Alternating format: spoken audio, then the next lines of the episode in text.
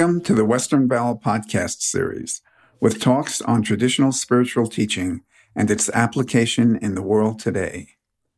The intention of the series is to offer something useful for those who are drawn to study themselves and engage practice on the spiritual path. New talks are posted twice each month. The content of the talks is for informational purposes only and not to provide any kind of counseling, medical, or professional advice. This podcast is titled A Deeper Yoga Moving Beyond Image to Wholeness and Freedom, and was given by Christina Sell on June 12, 2021, via Zoom. Christina is a longtime yoga practitioner, teacher, and teacher trainer. Her books include Yoga from the Inside Out, My Body is a Temple, and A Deeper Yoga. If there is benefit in the talk for you, please consider sharing the link to it or writing a review on social media or on one of the podcast platforms. Christina Sell. Last time I had the opportunity to speak for a few hours with uh, on the Saturday Night Talk series, we talked around about uh, the book My Body is a Temple. I've written three books with the help of Regina Ryan, and um, is here as my fearless and encouraging editor. And I feel in many ways that I wrote the same book three times. But given that, well, I've been growing and the world in which I've been practicing and teaching has been changing. It's the same book and it's not the same book. My sister is a uh, an older sister, and she is a philosophy professor. She's also a yoga teacher as well, so we we share that. And one time, she and I were talking about yoga, and I said some comment about, well, you know, you can't step in the same river twice. And she said, well, actually, that's not what it says in Greek. okay, well, what does it? She said that that quote is Heraclitus. And uh, she says the quote translates from the original Greek and it says something more along the lines of, into the same river twice. We both do and do not step. Into the same river twice we both do and do not step. And so it's a lovely reminder, I think, of uh, essence of holding two things that are apparent opposites together at the same time. It's the same river.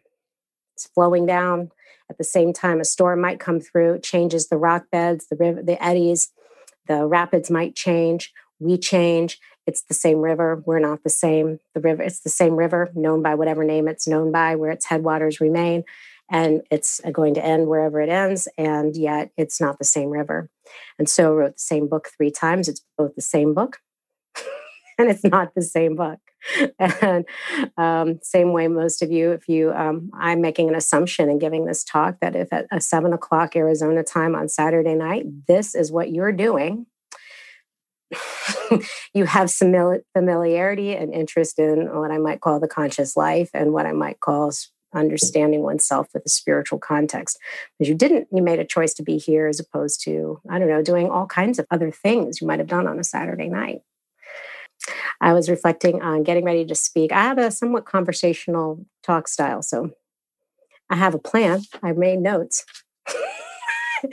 and I also plan uh, loosely uh, so that maybe something else will come through within the structure of plan and I was setting my intention and thinking about the talk. And I uh, was reminded once again of my uh, spiritual teacher. His name is Lee Lozowick, and his guru, Yogi Ramsuratkumar. And when Lee would take his students with him many times, many of us in the Sangha here would go to India with him to the Yogi Ramsuratkumar ashram. And Lee would often be invited to say something. And Yogi Ramsuratkumar would say, say something useful so, my intention is that something I offer might be useful. Uh, spent a lot of times in recovery with an eating disorder in 12 step communities. And in the 12 step communities, they have this saying take what you can use and leave the rest. What it doesn't say is take what you like and leave the rest. It doesn't say take what you agree with and leave the rest.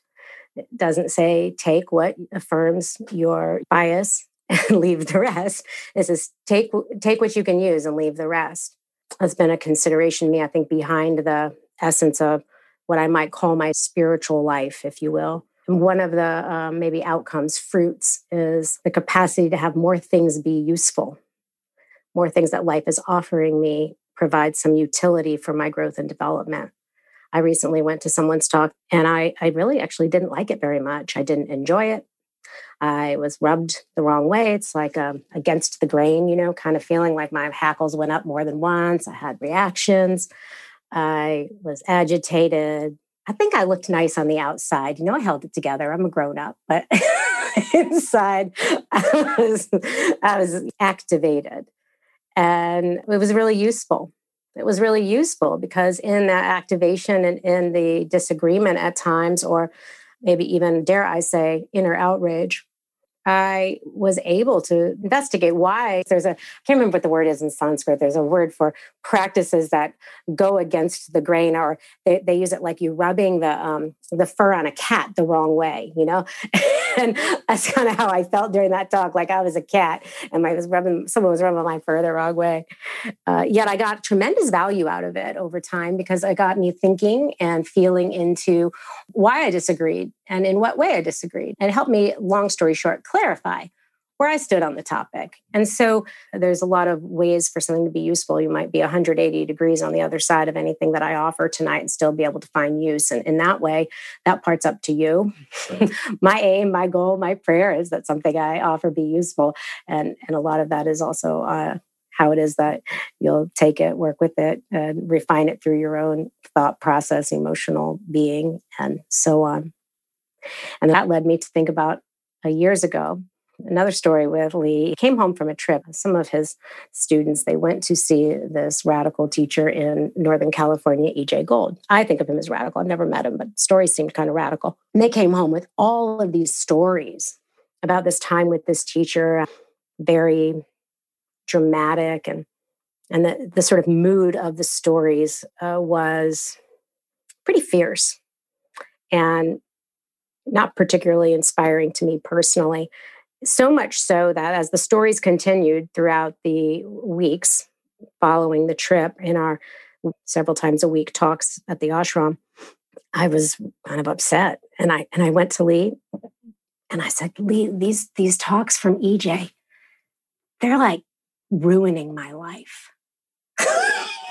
because there wasn't any nectar there, you know, there wasn't a lot of joy. There wasn't work on yourself, work with yourself, your life will expand. It was sort of bleak from my vantage point and my hearing is how it landed for me. And I remember very clearly we were in the ashram and uh, there was, it was where we had this greenhouse. I remember exactly where I was like it was yesterday. And I said, God, they, they are just really ruining my life. And he said, Oh, don't worry about it. That's not for you. It was like, no problem. Don't worry about it. It's not for you. And I was telling that story to my friend Darren. We were leading an intensive together at his yoga studio down in Tucson. And he and I were talking. We had students do some writing assignments. So we were having our own process. And I told him that story. And he says, Well, what do you make of that? And I said, well, What do you mean? and he said, I mean, do you make of that that is really not for you because you just don't need it or it's really not for you? Or do you make of that that you can't really handle that? And I said, I don't think it matters. and that if I can't handle it, it's not for me. If I can't use it, it's not useful. And if I can't make use of it, then it's not useful. And so I had considerations that then left me with, well, what might be useful? And I was kind of laughing about that. And that was my train of thought in terms of setting an intention for our time that it be useful and my hope that I do my part to provide some stories, to provide some insights some, uh, based on my own practice and my own experiences. And then also to know that at the end of the day, what is useful for any one of us is really what we can make use of. And, and put that in a sense into our group space so that hopefully that you'll find something that you can chew on and make use of. And if it doesn't feel useful, then you can be like Lee said to me, "Oh, don't worry about it. That's not for you." And in a sense, I left that exchange like feeling somewhat validated. If I couldn't make use of it, I couldn't make use of it, and it was fine. So there was a mood there that for me at the time was not encouraging me to move forward. My understanding of how to proceed on the path is in such a way that you want to that I want to keep going. And I've, I've, had to renegotiate the terms of the contract of my spiritual path many times, realizing, oh, I've made deals that aren't producing a certain result. It's making me want to stop. And when something makes me wants to stop, I have to figure out how, in a sense, to keep going. And so, as I considered deeper yoga, I realized I should probably talk a little bit about uh, what I think a deeper yoga is. The, the context of the book that I wrote the, three times has to do with this recovery process from uh, eating disorders and and a, uh, and about how the practice of asana and the and really more importantly than the practice of asana, but contact with uh, Lee as my spiritual teacher and the community of people practicing spiritual principles, living in a in a group together and practicing as a group, started to transform my understanding of of what was living behind some of these destructive patterns of eating and destructive, uh, let's say, yeah, destructive patterns of even thought and emotion towards myself towards the world. So, a deeper yoga, in a sense, what how I would look at that now in all three books, into that same river that I've stepped and, and not stepped, the premise has been the same that the solution to that particular situation of obsession with appearance never feeling that uh, I looked good enough or thin enough or pretty enough or whatever enough, the lack of enoughness, how it manifested so much in my life was its whole complex around food and body image and over exercising and overeating and a whole range of of you know pretty typical scenarios if you were to look up what it is to be bulimic that's kind of how the not enoughness manifested in my life and yet many people have this not enoughness so for you, your not enoughness might have manifested in different ways, or it might be constellated around a different set of circumstances, and and so that's part of figuring out, um, you know, how it is that you might relate to to that as the entryway. But the premise in all three books is that the the solution to that is not to um, fix it at the level of the problem and its symptoms. That that is a symptom of dare I say, a spiritual malady or a, an emptiness that's much deeper than the surface. And so we look at even the very title of, of a deeper yoga, it implies that there's a surface and that there's a depth, a transformation of consciousness. It's a transformation of consciousness that moves practitioners beyond protocols and dogma into a state of consciousness that is anchored in a relationship with spirit or energy or the depth or a deeper experience of reality. And so that's really the the basic premise and the urge of the book is is to say that there is a possibility of transforming not just the way we look and not just how other people think about how we look. So, this latest time that I wrote the book was really because in the world that I uh, teach and practice yoga, when I wrote the first book in 2001, I think it was, and it was published in 2003, the topic of body image in the world of modern asana practice in America was not a very big topic. and over the last few decades, now it's a very hot topic. And people kind of, when I wrote the first book, were like, oh, that's nice. Thanks for sharing. and now it's a very big topic. And I wanted to reiterate my premise that uh, no matter what happens at the surface level of life, with a greater representation of images and sizes and shapes who practice asana, all of which I think is wonderful, it's not necessarily going to unravel the thing when it's rooted deeper than magazine pictures and rooted deeper than billboards. And so it was really talking about uh, fixing something at the surface, and all of that is really wonderful and can take the forms of beautiful activism, all of which can be really important. And yet, the deeper yoga that I was uh, wanting to represent, speak to, and point to was about a transformation of consciousness through practice over time in the field, I would say, of grace. And so that if it's a spiritual problem, it would be solved at the level of a spiritual process. In a lot of ways, we say if, if that's what a deeper yoga is, this movement into a relationship with spirit or with energy or with something universal, something larger than ourselves only. I relate to that as God um, eh, but it could have a lot of names. It could be consciousness, it could be ultimate reality, it could be grace, it could be the all that is. And it really might not even need to have particularly philosophical or spiritual language attached to it to still be operational in the sense that we could even look in terms of science. We could say at the surface of life, we have eyes and ears that are able to hear a certain level of sound to see a certain spectrum of light. But we now have ways and means to measure those rays of light to know the things that the human eye can't detect. There's more than meets the eye there's more than we can hear. My dog can hear sounds I can't hear. My dog can smell things that I'm not calibrated to smell. So you can actually be somewhat scientific about this, although to me, it's not really as satisfying of a paradigm, but it might be a doorway in to say that a deeper yoga is actually a movement away from the assumption that what we can participate with and with our senses see, taste, touch, smell, hear that there's more than that only and that's scientific and I, I, think it's what the yoga has been pointing to as long as the tradition goes back as far as i understand that and that's the starting place. And so in a sense a deeper yoga starts with that assumption that there is more. And people i know uh, you know they might want to debate whether there's more or not. That's not the purpose of the talk. The starting point is that there is more. So it can be a really wonderful and rich academic debate or philosophical debate about the nature of reality. Is there more than meets the eye, or is this it only, and that kind of thing? And that's that's not that's not for me because I was really going to be dead if I didn't get to the more. So I, I couldn't really spend much more time not believing I needed a miracle and I needed it desperately. And I've needed it several times over my life with a kind of desperation.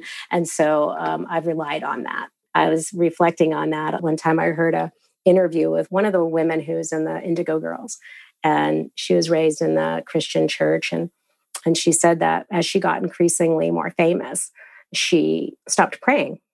And she said, I, I came to realize that I had this unconscious assumption that if I was going to be famous, I just wouldn't need those things anymore. And then she told this story about how she would get on stage and she would forget the, the song lyrics or she would forget how to play something as well as she used to and she uh, started praying again. And those things stopped happening. And she said because it doesn't really matter to me whether um, at the at the philosophical level whether god is real she goes is real for me and i'm a better me when i pray with regularity.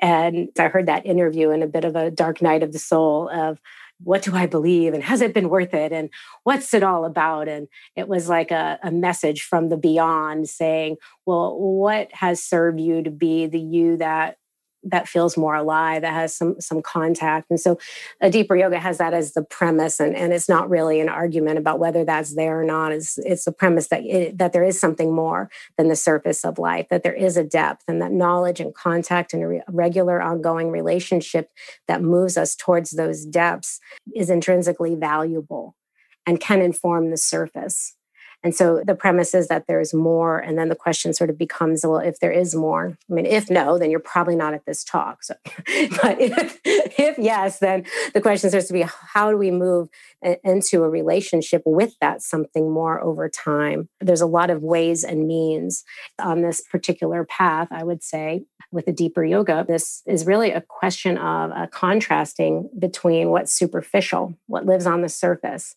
and then what's deep, as opposed to a contrast between what's right and wrong or what's good and bad. And we're looking at where are those things that are superficial and not to say superficial in, in some sort of shaming or judgmental way, because the surface of life is beautiful. Food lives on the surface of life. I love food. Uh, my dog, surface of life. I love my dog. Uh, um, these there's so many wonderful things to enjoy in the surface of life. Sunsets, um, all things that we can engage on the surface of life. They're really quite wonderful. And so it's not to say that superficiality is bad and depth is good, and to get into that dichotomy within ourselves about our lives or about our spiritual practice or about our behaviors.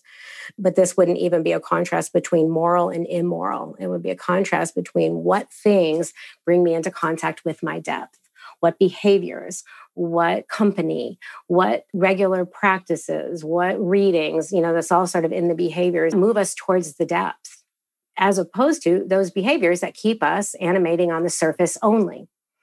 And when we have a regular contact with the depths, then I do believe the depth has the capacity to inform the surface. And if we only have the surface, then we only have the surface. And when we only have the surface, then how I look, uh, how I look, whether it's relative to weight, if that's the sort of constellation of patterns, or relative to aging and all of the pressures to to look a certain way through the aging process that is sort of prevalent in our current society all of what I wear, what I eat, how I look, what I do for a living, all of those things are what I have only. Again, I'm not anti surface of the life. I'm a big participator. I like to participate in life. So I'm not a renunciate by any stretch of the imagination. One time I asked Lee about building a house on the ashram when the new thing was happening and our ashram was moving from one place. I was feeling zealous and I was asking about maybe building something there. And he laughed at me. He laughed at me. He said, Oh no, oh, maybe close by, but no, not you. Once again, he knew me. I am not a candidate for renunciation. I'm a participator. but I'm not a candidate for participation only because participation only at the surface of life had me suicidal by the time I was 18 and a life threatening expressions of eating disorders, drug activity, and all kinds of behavior that was risky. And so I can't have surface of life only. So this is another contrast to me. It's not about one or the other, it's about how they inform one another.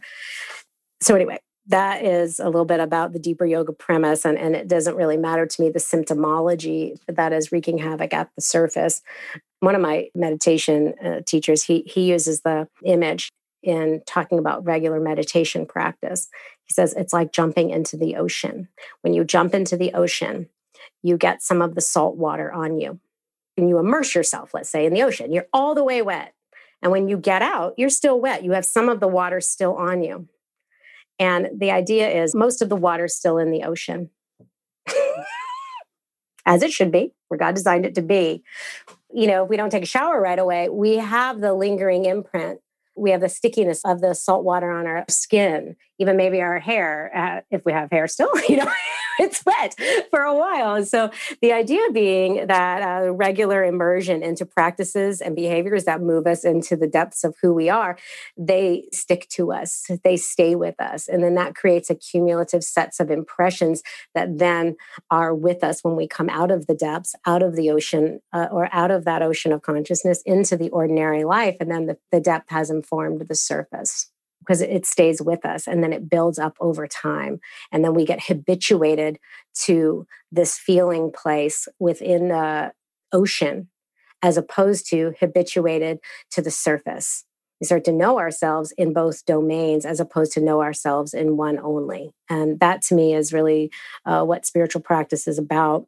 And as I was considering talking about this idea of spiritual practice over time, I thought about another thing to hold in mind is an apparent contrast that was very present for me in considering what it was like to be a student and a I'm not really even sure I was a great student of, of my guru. I feel like I was probably a better devotee than I was a student because I wasn't like someone who was always in on the talks and I haven't read all the books and um, I'm not really a great student. My experience of being around him was like living by the ocean was like living in the ionized air that's by the ocean.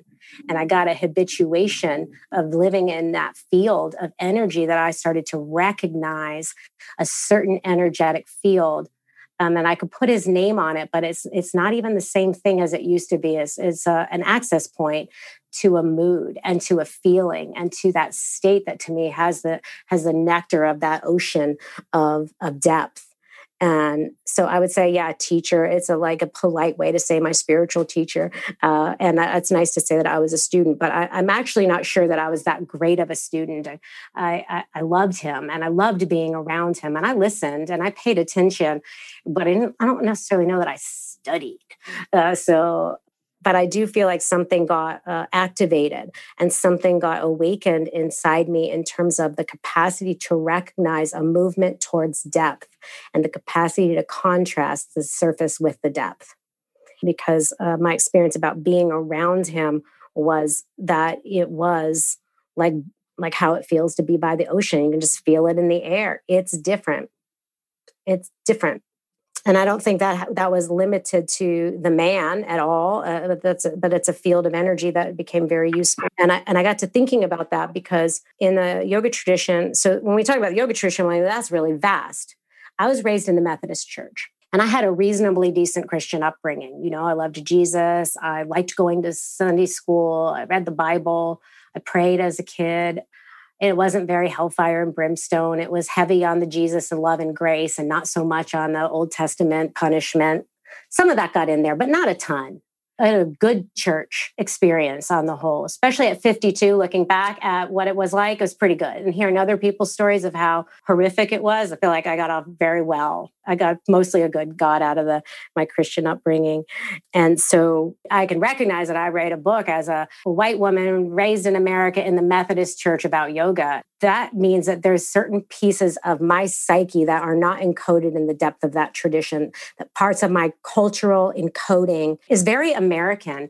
When I went to Yogi Ram Surat Kumar Ashram one year and it was on a yoga trip, I was going to the uh, study with some Iyengar yoga teachers and I spent some time at the ashram, but it wasn't with Lee and the group. It was another group. And I would go to the ashram and, and Ma Devaki was there. So Yogi Ramsuratkumar, Lee's uh, guru, and she was, you know, so amazing. She, uh, Ma Devaki was his main attendant and very close. I'm saying things that are very simplistic for those of you who know the depth and trying to give a, a context because some people may not know all the players that I'm referring to. So I want to navigate the fact that we're coming, hearing some of these stories from, from very vastly different perspectives.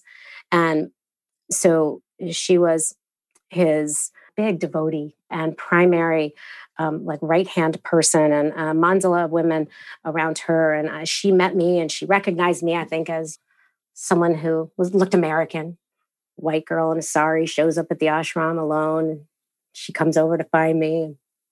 And I tell her I'm one of Lee's students. She goes, Oh, that's great. And she takes me around the big temple at Yogi Surat Kumar ashram. And the first place she takes me is she takes me to the Ganesh, there's a Ganesh shrine. And she she says, Now, you're not a Hindu. And she goes, But you can pray to Ganesh. So I feel like this was my initiation into Ganesh was from Ma Devaki, a Yogi Ram Surat Kumar. And she says, and here's what you do. You put your prayers before him. You put your prayers at the feet of Lord Ganesh, and then you go about your business with the assumption that it's handled. She goes, but you are not a Hindu. and I said, I know. I'm a white girl. she looked at me and she did not like that self description. She looked at me and she said, Well, you're American. so she told me not only was I not Hindu, but that I could not convert. and so it was very clear. It was wonderful and freeing. And, and she was, but this is also available to you. And so I recognize there's certain things I'm just not, and there's certain things I, I'm really not an expert, but I am a fumbling practitioner who's coming out of this Christian upbringing as an American, found my way into this majestic lineage of race and find myself fortunate and have done some work over time to study some of the tradition philosophically so that some of those principles and practices while they're coming to me from a different culture and different times to study them enough that they aren't so foreign to me to put them into practice in the way that I can with respect because now there's so much of what's happening that is i feel like i'm in the yoga tradition even though i'm an american person and with this background and i feel like there's a lot to navigate there and, and it's a little bit messy at times but I, I wanted to say that in the traditions as i've studied them we go way back and there's there's a lot of it's not a lot, but there's not always this whole movement towards agreement. And when we get further into some of the traditions that I've studied that came uh, later into the yoga tradition, in terms of the non-dual Hindu Tantra of Kashmir Shaivism, they will talk about ways of realization. And these are the polarities I started with before I got on my uh, spoiled white girl yoga routine uh, about uh, ways of awakening that are an all at once mechanism, Sanskrit words for it, that it happens all at once and it happens without means. And I always felt the way that Lee told his story of his awakening, if which he became reluctant to use that word, so we use it about him. Uh, my understanding of experience was he stopped using that about himself, but that he talked about a shift of context.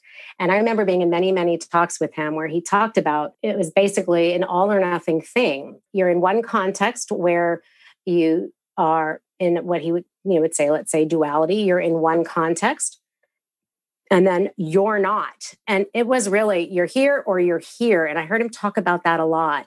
And there also within that world, there's this. It's like it's awakening without means. It's like all at once and not necessarily as a result of practice over time. And I think he fits a lot of that description. And so there was always that little piece that I would hear him return to occasionally and sort of speak to. And yet, I don't think this is at odds necessarily with the idea of this habituation and spiritual growth over time. And I think about in studying some and reading some of what I have read about what Lee wrote, even though I said I'm not that great of a student, I, am not terrible either. it's like a B plus, maybe B minus. anyway, um, solid C at least. And I'm taking grades off as I go through my perfectionistic mindset steps in, and I'm thinking, no, B plus is way too generous. But he talked about the early days around him being, well, just wake up. And that would be really great if we could do it.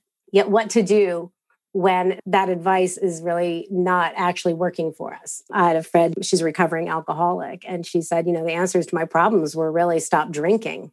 And if that would have worked for me, that was great advice. But the problem became how to do that. Because A, she was alcoholic, so she had a physical allergy of the body. And then now in 12 step communities, they talk about you take the drink and the drink takes you. So once you start, the physical allergy of the body means you can't stop. So that's one problem. And then she found she had no control over whether she started or not. So once she started, she couldn't stop, but she also couldn't not start. So the advice of just don't drink actually was essentially what her recovery program was about. But it was also about a long 12 step program so that just don't drink was actually viable. See the difference there? Like the answer is don't drink and all of the problems you have associated with your alcoholism will go away. oh, but turns out stopping drinking was kind of a thing. I feel like that around bulimia. Every day I woke up, I said, I'm not going to binge or purge. And every day I did it. And so I was in a bit of a conundrum. The answer was easy. If you stopped binging, you would stop purging. But as soon as I ate, I would be binging. And so that was a bit of a problem for me. And so it actually took a process of growth for that outcome, which is the same outcome of just wake up, except, well, that would be wonderful. But what to do in the meantime? So I, I, started to think about how these aren't actually really different ideas. The process of all at once without means, just wake up, and, and that that's true and, and actually very real and we're in one place or we're in the other. And then there is this slow process of growth over time. And this ways that we have the process to engage those regular visits with the depth, such that who we are at the surface is um, informed by that regular contact with the depth. Richard Rohr, who's a wonderful Christian teacher, he's a Franciscan priest. I think they call them priests in the Franciscan tradition. And he um, has a wonderful center in New Mexico, Center for Action and Contemplation. And he's doing some really wonderful, radical work within the Christian faith. I think he's prolific in his writings, got a wonderful podcast. And, and when I started listening to him, he really talks a lot about, I feel like it's non dual Hindu Tantra meets Christianity. He talks about uh, the Christianity in such a way that is really just profoundly satisfying. And he was doing a little talk on this in riffing a bit on some of uh, Ken Wilber's work, where they're kind of talking about spiritual growth and, and the phases of our development and practice over time, which is the first phase of cleanup. And if the surface of, of our lives is encumbered by behavior that's destructive, and causing ourselves harm. And typically, when we're causing ourselves harm, we're also causing other people harm And uh, sometimes it's more obvious that we're causing other people harm than ourselves. And sometimes it's more obvious that we're causing ourselves harm than other people. Something, for instance, even like an eating disorder, it may not actually look like I'm causing someone harm, but the reality is the cost to my relationship is pretty significant. If I'm at the meal thinking about food, thinking about how I'm going to vomit, thinking about all of this obsession, I am actually not with my, my person that I'm having dinner with. I'm with my addiction, and it is harmful to my relationships and and in my case i ended up doing all kinds of things that were really quite harmful to other people beyond just harming myself. And but sometimes it's more hidden the way some behavior is harming others or harming uh, people in our in our world. And sometimes it's really quite obvious. The first place that he was talking about was clean up. These are to me a lot of our dietary protocols ways to create the surface of life so that it's a little bit more harmonious where it's a little bit more functional and keeping in mind that these are not separate sets like linear here's step one here's step two here's step three and step four but they're going to inform one another. Because as i've already said i couldn't clean up my outer life before i started to go into the interior but i couldn't get to the interior until my outer life has semblance of sanity. I have a friend who can't stay still at all. In covid she has not stayed home. They just could not do it. Could not do it. Could not do it. and can't stay uh, still long enough to get to what's driving her compulsive need to move. And I mean by still, I mean in, in her house, you know, and like not just sitting on a cushion stillness, not just being able to rest stillness, talking about creating a lot of surface level drama so that she's actually not available to what's driving that, which is some pain in my observation of her knowing her for a period of time. And so they're not discrete sets. They're going to overlap and we're going to spiral through these steps. For the first step, there is some level of cleanup. And I think that this is wonderful. These are our protocols. Do this is and don't do that. And there's nothing wrong with that because it can help us clean up our life into a sense of sanity and doing less harm. And yet I see them as a means, not the end.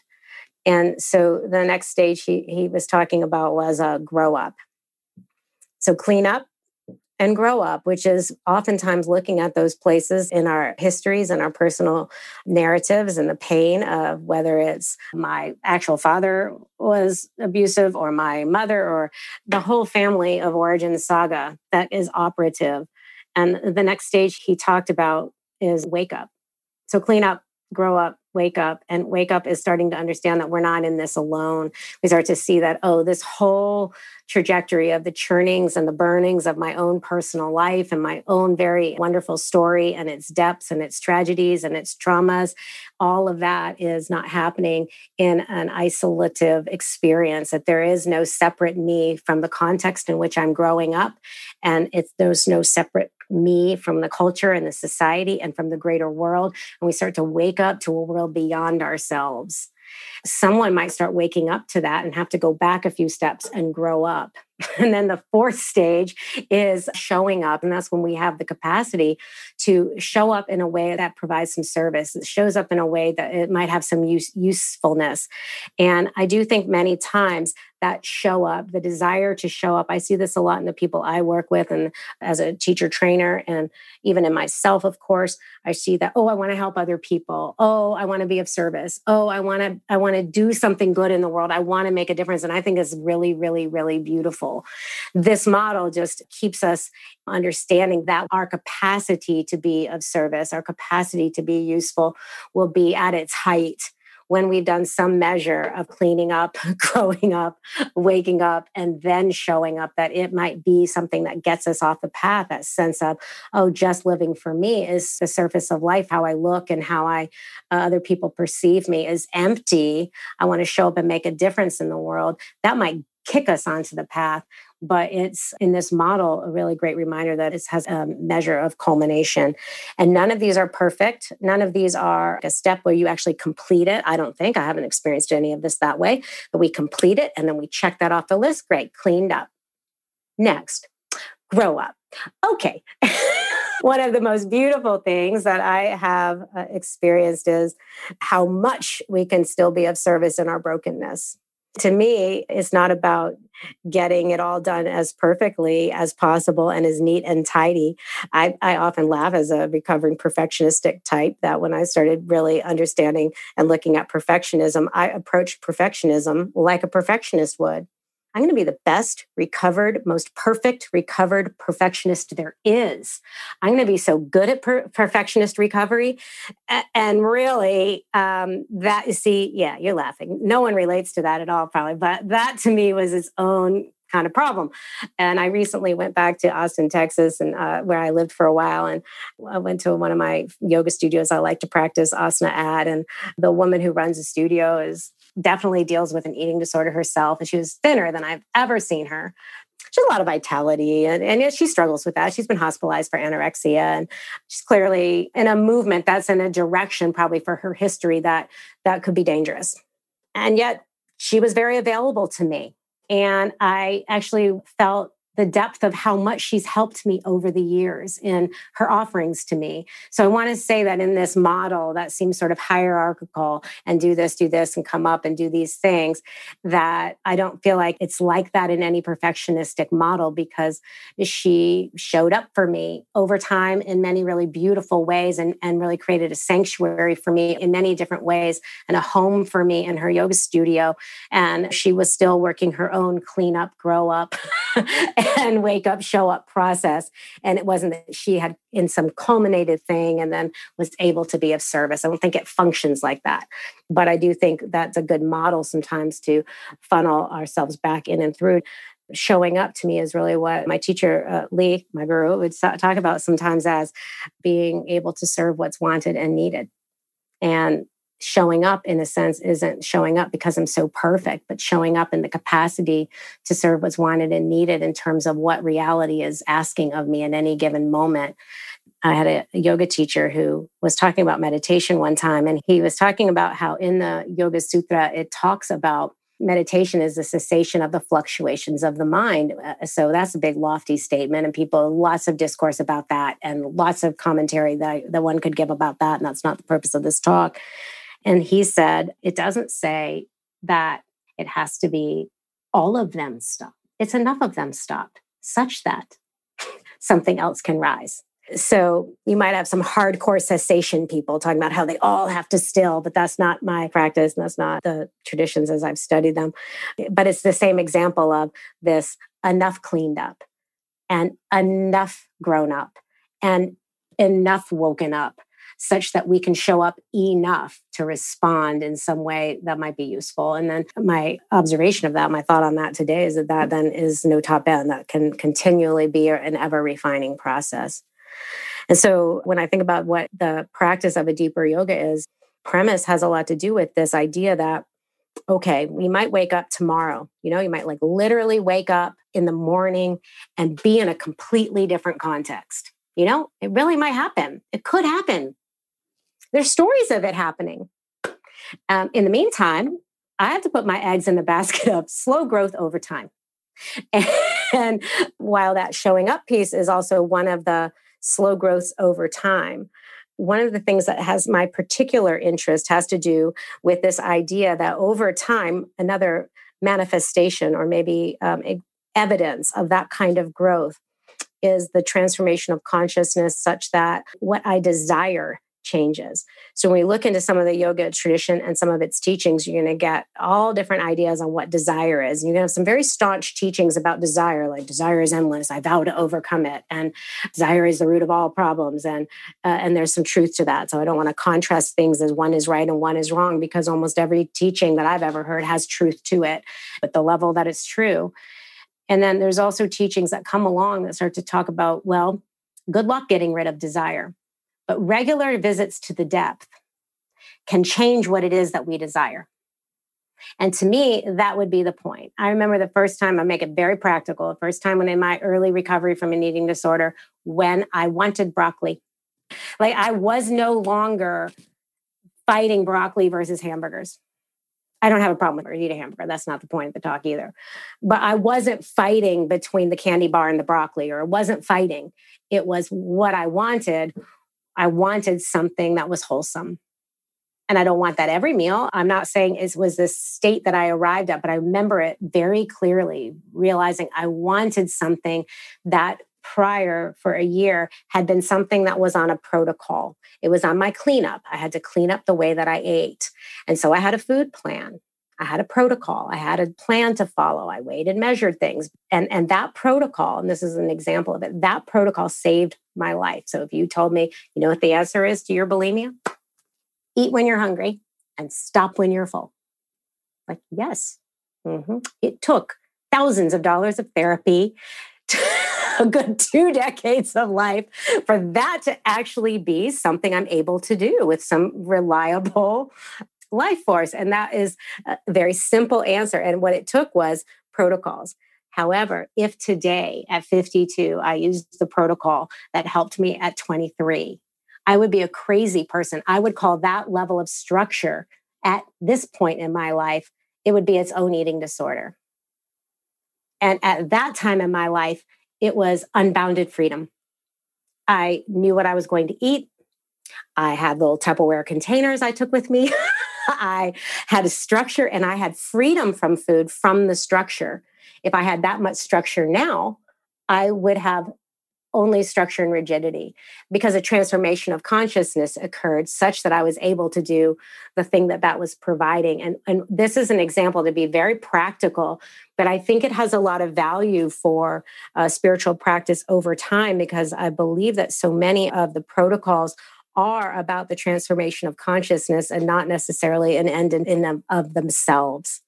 They're to serve this sense of growth such that over time, that freedom and regular visits to the depth, I don't have lack of desire. But what if I desired a life in God?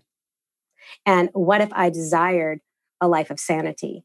And I haven't changed desire, but the desire has now been informed by that taste of the nectar of the ocean, by being around the ionized air of a force of grace.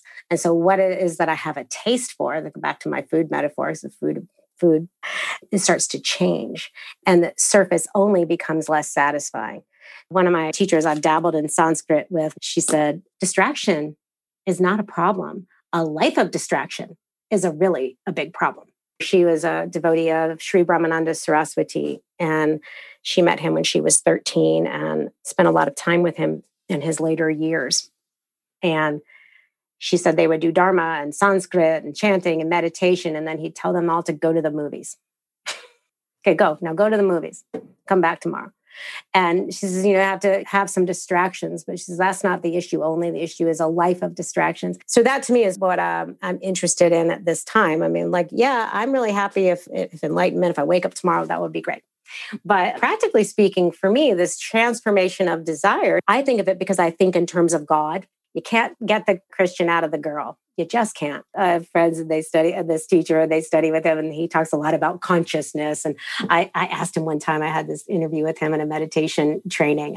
He did a transcendental meditation with uh, Maharishi, and then he studied in Siddha Yoga. After Maharishi left, he found his way to the Siddha Yoga ashrams and spent a lot of time with Gurumayi Chidvilasananda when that ashram was open, and he would spend a lot of time there. He's in his 70s now. And I said, Well, I see that you have these pictures of Gurumayi on your puja when you're teaching and, and Maharshaji on your altar. I said, But you talk about consciousness and you don't talk about them, although clearly it's a thing for you. And I was like, When I hear you talk about consciousness, I just feel like big yawn.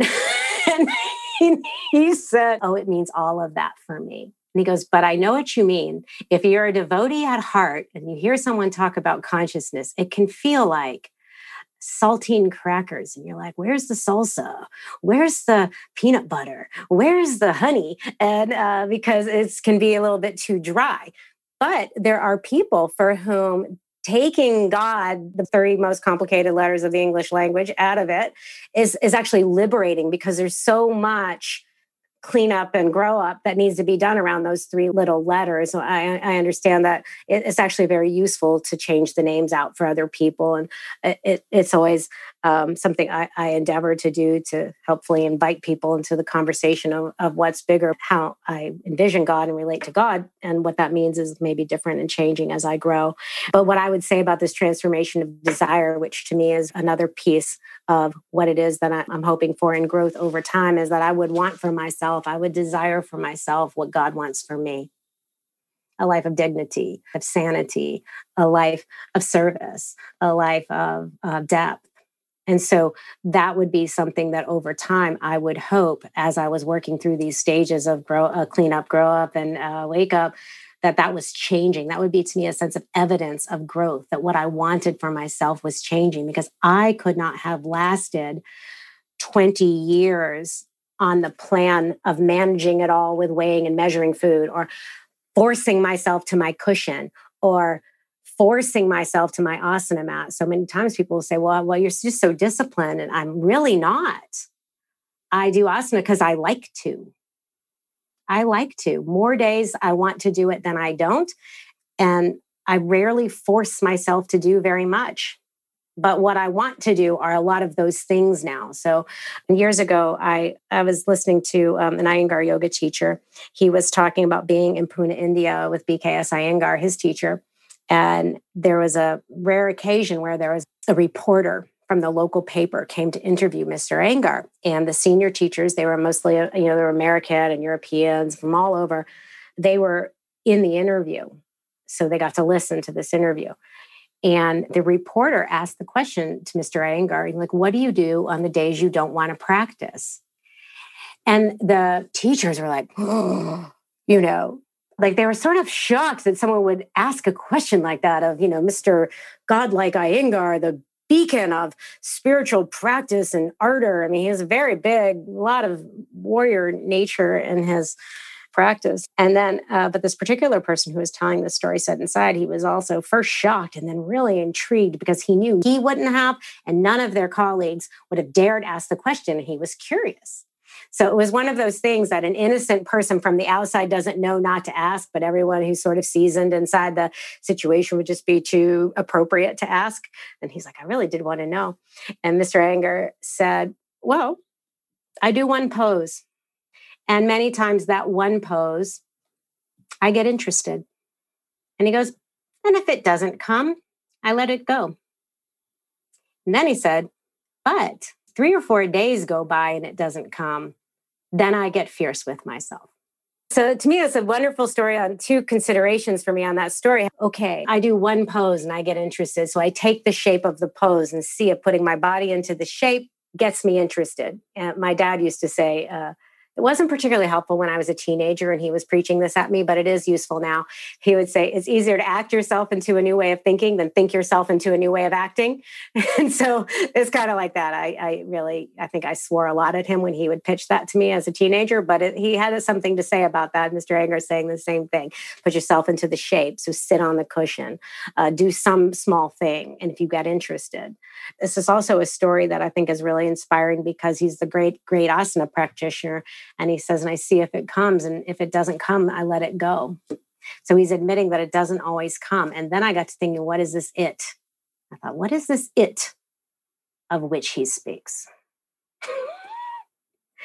and I really think it's it, it's not just the interest, although the interest is required. So he has to be in place an interest has to occur and something is going to emerge something is going to come from the depth. And i think it's that it that god nature that depth coming up from and saying okay and that itness that he's talking about to me is really talking about this current of energy that nature is to draw us inward and we can look at two basic streams of consciousness in terms of, I don't mind thinking about consciousness in that way, but two basic streams of consciousness. And one is the outflow of consciousness. I've been talking about that. It's the sense organs. It's we open up our eyes in the morning and our world takes us into it. And our surface level is sort of involved with the senses. I see it, I reach for it, I eat it. I hear it, I want it, and uh, is driven by this outflow of attention. And that happens for free I mean, that happens because we're human, because we're wired that way. So we're going to get that for free. And so when I say life at the surface only is is like the mo for me, for any of us, it's not a shame based statement. It's it's by design. We wake up, our eyes, in a sense, closed to the inner life. They open to the outer life, and we're pulled into it, swept away in the in the current of the next shiny object, whatever that is. And that's just by design. So I, I might sound like it's not that nice, but I, I, don't feel ashamed about it. That's just the way we're that we're functioning, uh, design. Uh, yet there's this other current. I actually think the the Vama current in Sanskrit it does have a Sanskrit word. The Vama current, same root as uh, vomit, the outflowing uh, current. Um, the Jayashtra current, I think it's called, is the inward moving current. And so there's also an equally installed natural current within each of us that moves our attention inward. And this is the current we want to hop on when we meditate. This is the current he hops on when he gets interested so that the it can come. And the cool thing about the Jayashtra current, that inward moving current, is it's always attracted to the depth. It will find the depth more interesting than the surface. So the senses and the outward moving current will always find the surface more interesting than the depth. Generally, most of us don't need a lot of training in how to ride the outward flowing current because that's just part of our humanity. Whether it's asana, where we're saying put your body here, move it this way, lift up here, keep that, don't do that. All of that is saying get your attention going inward get it in your shape so that it can be in this inward moving current. This is, I believe, the current of mantra. This is the current mantra hops us onto. We might say the name of Yogi Ramsuratkumar in the spiritual school, you know, I'm part of. We might sing hymns from the Christian tradition. We might sing uh, Hare Krishna. We might do any kind of thing. The sound, the vibration, the movement of the breath, and through the sound and the vibration in the body can switch the movement of our minds from the outflowing current to the inflowing current. And it will find the mantra more interesting than the shiny object. Not maybe right away, because anyone who's tried to hop on that current goes, I'm on the current, I'm off the current, I'm off the current, I'm on the current, I'm off the current. but habituated time, you can actually create a pathway where hopping on that current gets increasingly more easy. Ideally, easy, but if not easy, uh, doable. So the interest of that inward moving current is towards the depth. And so it becomes a delightful inner journey. But typically, when we start hopping on the current, all of the cleaning up and growing up and waking up that's yet to be done starts to surface also because we've stopped the outward flow. And so all of this material that's there to be done is just waiting for us. And it's very difficult stage of practice, I believe. So I'm, I'm not talking about something that, hey, let's all meditate and you're going to love it today. Maybe. But chances are we don't, which is why it's hard to do and why it's hard to keep doing it. But but I think that's the it that he's talking about I get interested, and the interest becomes focused on what's happening in the internal experience of the asana. And so that whole movement of hopping on that interior current, regular visits to the depth, and then bringing that experience starts to transform us back into our lives, starts to inform the surface. Our desires change. And this is the, the big promise of this lifetime and many. So I don't say, oh, yeah, we'll knock this one out. Us perfectionists will have this handled by the end of the weekend. Now that you know what you did with your Saturday night, we're going to have it handled. But I, I, feel like it's it's an experiment and a and a um, a life worth living. To see what if this regular contact with my depths does change me. And when we talk in the yoga tradition, uh, in Patanjali, he talks about pursuing practice. The first ingredient he gives is faith. He says practice uh, should be pursued with shraddha, with faith. And one of the things that in a lot of the commentators say about that is that it's not necessarily religious faith. It's not like faith of the faith of belief or faith in a dogma or faith that you have to agree to a whole set of parameters to get going as much as faith that that engaging the practice will be useful, will be good, will be good for us in some way. It's a kind of faith that is like the faith in the Christian tradition say you need the faith of the size of a mustard seed to move mountains. You need enough faith to engage, to participate in these uh, activities, practices, endeavors that start to create a movement inwards or to take us to what's deeper than the surface. And that's really the essence of the book. It's got other stories in there, but that's really, um, to me, what um, a deeper yoga is pointing us to regular uh, visits to the depths, such that those visits start to change how we experience ourselves and experience our life on the surface, like that. You know, I um, remember where I brought some students with me to uh, our ashram in Arizona. Um, there's a lot of pictures of Lee up there. You know, I mean, there's a lot, and uh, and so we had a big range of all very sincere, really wonderful, self-actualizing people, great people. Some more prone to this devotee life, and some not so much. This one person at the end of the visit, I was like, "Well, how was that for you?" You know, she was pretty quiet through a lot of it and she's clearly cooking with something. And, and she said to me, she goes, Well, I mean, she had enough training to know it's not about the person, it's about what he represents. And uh, I got to thinking about it. You know, I had to get back to her after that. So she has an, I, you know, Murti, an icon of Hanuman. She goes, I mean, I kind of feel like that maybe when I look at Hanuman. She's saying, but I don't know, the picture of the person, it's just really problematic. I mean, I know is what it represents. And I got to thinking about it, but I got back to her because I reflected on it. And I said, you know, for me, it's not representational at all. I said, it's not, it represents something to me. It's that it evokes something in me. It's not a representation. I look at my guru's picture or the murtis I have, uh, or the images I have of uh, uh, Lee or Gurum Kumar, Swami Papa Ramdas, and particularly with Lee, uh, because I knew him personally. And some people feel it with other things, but it wasn't representative. It was evocative. And it's evocative of a mood of love. And that mood of love is the nature of that ocean of depth. And that to me is the it that arises. It's not intellectual for me, it's mood. It's the invitation into the ocean of my own heart in the field of love that I get. And when that rises, then I'm into something. And I'm interested. I mean, a deeper yoga, I would maybe sum it up and say it's anything that opens the doorway to that vastness, to that expanse within me. That becomes now my tangent point. That becomes my touchstone for the rest of us. Like that becomes the, the litmus test or the barometer against which other experiences are gauged And another fantastic Iyengar yoga teacher. She was a heroin addict when she started doing asana. Uh, Mr. Iyengar has got all these wonderful senior teachers. When they came, they were in the generation of seekers in the 60s that went to India, who did a lot of drugs and went to India and they were doing drugs. And anyway, she was a heroin addict. I mean, not a hardcore. I mean, I don't know how you're a softcore heroin addict. She used heroin, let's say that. and she said there was a period of time she chose daily between shoulder stand and heroin.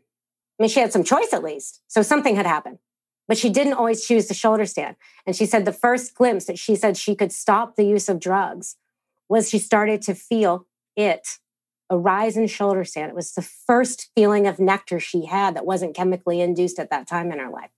And she goes, and some days I chose the heroin, but it's the it. It's like the nectar, the sweetness. And so I'm interested in those things. And too much purity protocol and too much thou shalt and thou shalt not gets to me. There has to be enough such that I'm not a crazy person.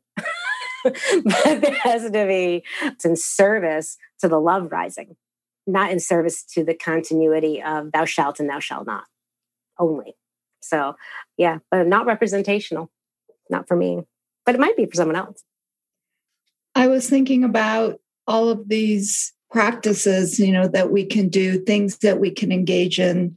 It could be something so simple. It could be asana practice. It could be mantra practice. It can be um, walking outside in nature and being attentive to the natural world that take us into the depth. And there are times that life pulls us so deeply into the depths, into the ocean, that we're never the same afterwards. And our lives become much more profoundly informed by the depths. And it's a process that happens. We can call it purification. I like to call it love because I think that what really moves us in those ways and what moves life through us in those ways is a force of love. So sometimes it's like we're not looking for anything, we're not trying to do anything, but life takes us into itself so deeply. It could be through loss, it could be through anything, anything that's happened, any kind of change, anything like that. And we are, after that, more informed by the depths without us trying to actually do anything about it. So, just the sense of this movement of life, I think it's grace, I think it's love, but it can be grueling. It can be very, very grueling. But we have a relationship to the depths. After that, if we can keep our eyes open and we can keep moving forward through it, you know, it can be completely uh, life changing and impactful in that way. So, Richard Rohr says, uh, two great openings into uh, love of God is a great love and great sorrow. Christina, I was just thinking about how you speak about your teacher, your guru. And we live in the West where there's good reason to be in distrust of authority figures. But we're in the age of gurus behaving badly. Yeah. I don't know if it's always been that way or, or not, but it seems that there's a lot of that. But, uh, you know, I haven't been into yoga so much, although I've enjoyed it on a few occasions when I've done that. It seems, though, that the yoga tradition comes from a place where relationship to a guru is understood. And you speak very directly about your relationship. Do you think that this encourages people to take a deeper look into the path or to examine something that they might ordinarily just have a reaction to? Or do you just speak your own reality and, you know, whatever happens, happens? Maybe more like that. You know, I feel fortunate in that in terms of the the guru paradigm, I feel that I've benefited from it and continue to. I like the me that's the devotee. I like the mood, the texture, the depth my life has, the sense of connection I feel to myself and and something greater when I'm in relationship to that to that entry point, to that doorway, which I really feel like I got from Lee. So it's just very real for me, even in the school. So like I don't feel like I had an abusive guru. So I don't want to I don't want to run away from the fact he was a complicated character, and he was a complicated character uh, more for some than for others. But I will say that I'm not necessarily an advocate for uh, like a conversionistic type. If you sit next to me on a plane and you ask me what I do for a living, I am not the yoga teacher who tells you you should do yoga. I'm a preacher to the choir type person. So I, I definitely will never be someone who says, oh, and you'll just love yoga. You should do it. The whole world should be doing yoga. I don't think that. So I'm very open about my relationship with Lee and my relationship with the gurus. I talk about it to greater or lesser degrees depending on the context that I'm in. But it's not a secret for me and it's not and because it's been it was actually a pretty much a glorious love for me and there's been complications I've worked through and done a fair amount of therapy on it uh, but it's been a good thing it's at a place where it is good for me and uh, so but the context of that isn't to get anyone else to do it and as a result of that um, it's just to be where I am and standing in what I stand for. When I wrote my first book, I talked very openly about my relationship with Lee. And I had asked Lee when I was writing the first book, I said, you know, a lot of times when people write about you, they write in these sort of uh, guarded terms and they don't really talk very forthrightly. Is that because you don't really want people to know about it? Or is that like a home community thing? That's the name of the school, home community. Uh, for those of you who aren't familiar. And I said, Is that because you want it that way? And he goes, No. He said, You should write it how it is for you. And so I did. But when I speak about it, my hope isn't necessarily to recruit anyone or to convert anyone because I feel like that's a call that gets answered from within and was set up outside of space and time. And that finds you and all of that so there's two things for that with me. And one is very clearly my hope is that if i stand where i am spiritually with clarity with a sense of dignity and appreciation then wherever someone stands spiritually they can stand next to me. And that means that my christian friends um, talk to me about jesus. And um, one of the weird things in the yoga world is my christian students wonderful practicing christians they worry about talking about their faith. Meanwhile, New Agey types worry about talking about something from the Indian tradition for offending the Christians. My experience has been that when I'm where I am in my faith and in my perspective, then uh, my hope is that it gives someone else to be where they are and that we're meeting in that place of love. We're meeting and the tradition uh, invites us into that itness, into the rising up of love, and that we can share that. And so I'm not interested in converting someone. I'm not interested in being converted, but I'm, I'm very, very respectful of other people's faith. And so that to me is more of the mood of it is, and, and I think when I wrote my first book, because it was also so much about some of my own pain and trauma and eating disorder, I think a lot of people just forgave me my guru. So they weren't really so triggered by it. They're like, oh, that poor girl, after what she'd been through, she needs that guru. and I did. And the truth is I did. So they weren't wrong. You know, I think it's this majestic, amazing opportunity of 18,000 lifetimes, but you know, they just probably forgive it of me. So that to me is more of the spirit of it is really, and I also do have an ongoing inquiry that leads to talk about making the teaching available. And so I don't think that means converting anybody. But I do think that if someone is hungry for depth, I do have an occasional come off to the side of the road meeting with myself kind of thing and say, if they had to find it through me, could they? Like if someone needed the teaching, could they find it through me? I'm not saying I'm their teacher. I'm just saying, could they find something? Could they find a doorway in and through me? Is my life such that someone who hungered for depth could get one step closer to this thing they ached for through something that they found in, in my company? And sometimes my answer is, you know, I am not conducting myself in a way that is a great example. The truth is, I got to go clean something up. I've been a little, you know, slack or something like that, or, or you know, I have really indulged that little freedom a little too much and, and I'm not actually in my best place. I'm not the best representation of those things that I know. James Finley has this great expression. He's a, a wonderful Christian teacher. And he says, You want to keep faith with your awakened heart. I will not break faith with my awakened heart. Now, when we have grown, expanded, touched the depths through sorrow, through loss, through happenstance, when in 12 steps they say, life is doing for us what we cannot do for ourselves. God is doing for us what we cannot do for ourselves. But God swept you into the current of depth through, through tragedy, through loss, through suffering, and did for you what you would not have done for yourself, that kind of thing. And his point was, when that happens and it awakens us like a like a balloon his is another image like a balloon it just can't go back to where it was before it had expanded. It can shrink back but its capacity has always been it is forever changed from the first balloon. And when that's us then the task becomes how will i keep faith with that?